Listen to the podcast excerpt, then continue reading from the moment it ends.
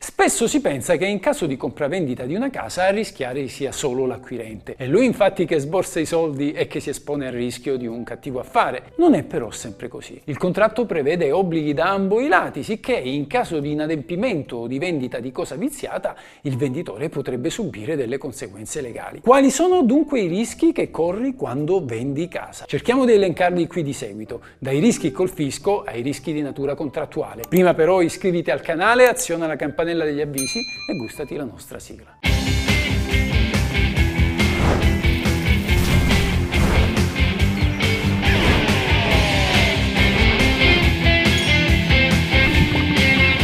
Questa è la legge!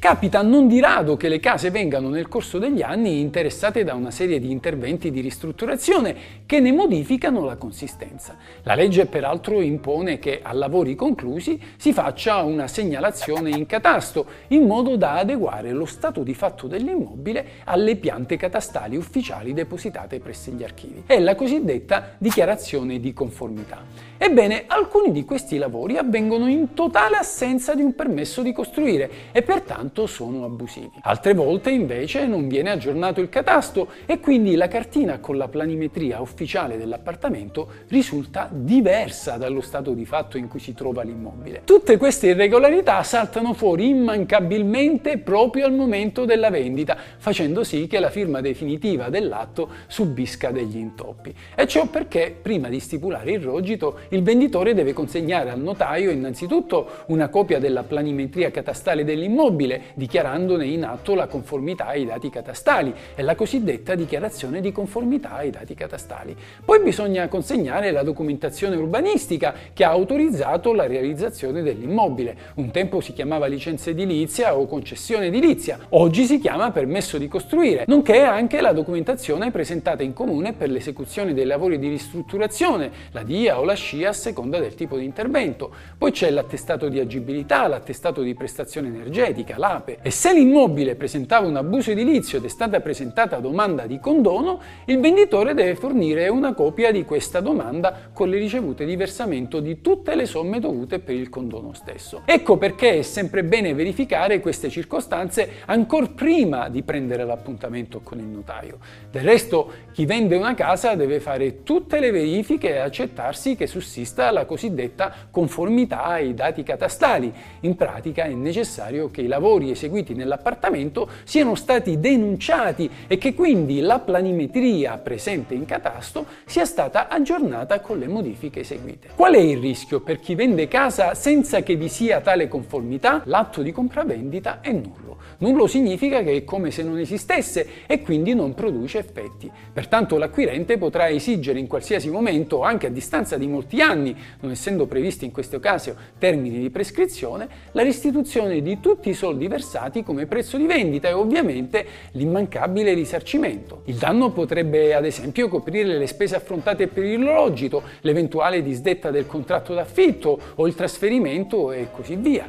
Peraltro, se le parti non si mettono d'accordo bonariamente tra di loro, verrà intentata una causa contro il venditore e allora sarà il giudice a condannarlo a pagare, oltre a tutto ciò, anche le spese legali del giudizio. A riguardo è bene sapere cosa prescrive la nostra legge. Tutti i contratti di vendita immobiliare di appartamenti devono contenere a pena di nullità, oltre all'indicazione catastale, il riferimento alle planimetrie depositate in catasto e la dichiarazione resa in atto dal venditore della conformità allo stato di fatto dei dati catastali catastali e delle planimetrie. Questa dichiarazione può essere sostituita da un'attestazione di conformità rilasciata da un tecnico abilitato alla presentazione degli atti di aggiornamento catastale. Ma nessun tecnico rilascerà una dichiarazione falsa ben sapendo che l'immobile è stato interessato da lavori e questi lavori non sono stati dichiarati.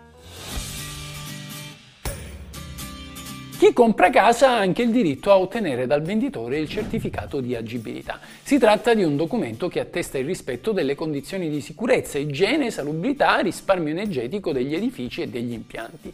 Se l'inagibilità dell'immobile è talmente grave da non consentire di potervi vivere, l'acquirente potrà chiedere lo scioglimento del contratto e la restituzione dei soldi versati oltre al risarcimento dei danni. Se invece l'inadempimento non è grave, l'acquirente può far valere la mancanza del certificato di agibilità e chiedere il risarcimento dei danni per la ridotta commerciabilità del bene.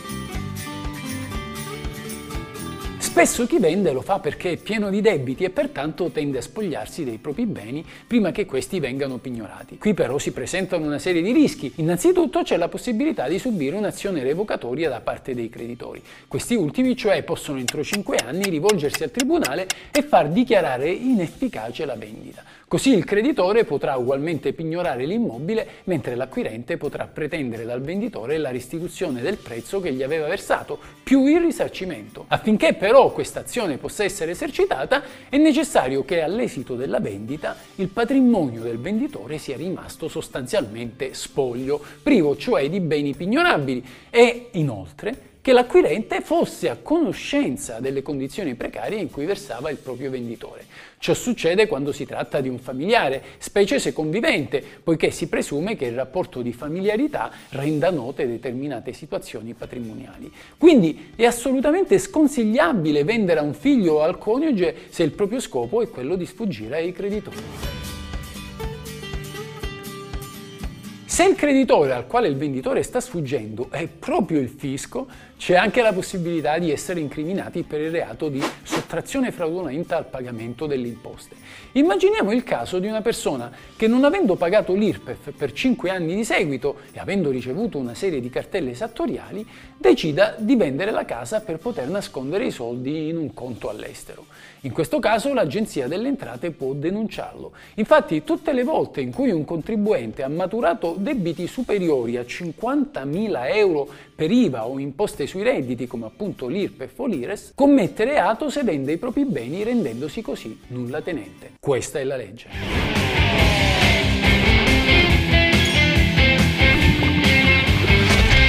Avvocato Angelo Greco, io colgo l'occasione per salutarla e mi raccomando, questa è la legge. Questa è la legge. Ciao amici, se vi interessa sapere cosa dice la legge, come va interpretata, cosa si può fare e cosa non si può fare, il tutto in un linguaggio semplice ed accessibile a tutti, iscrivetevi al mio canale, questa è la vera legge.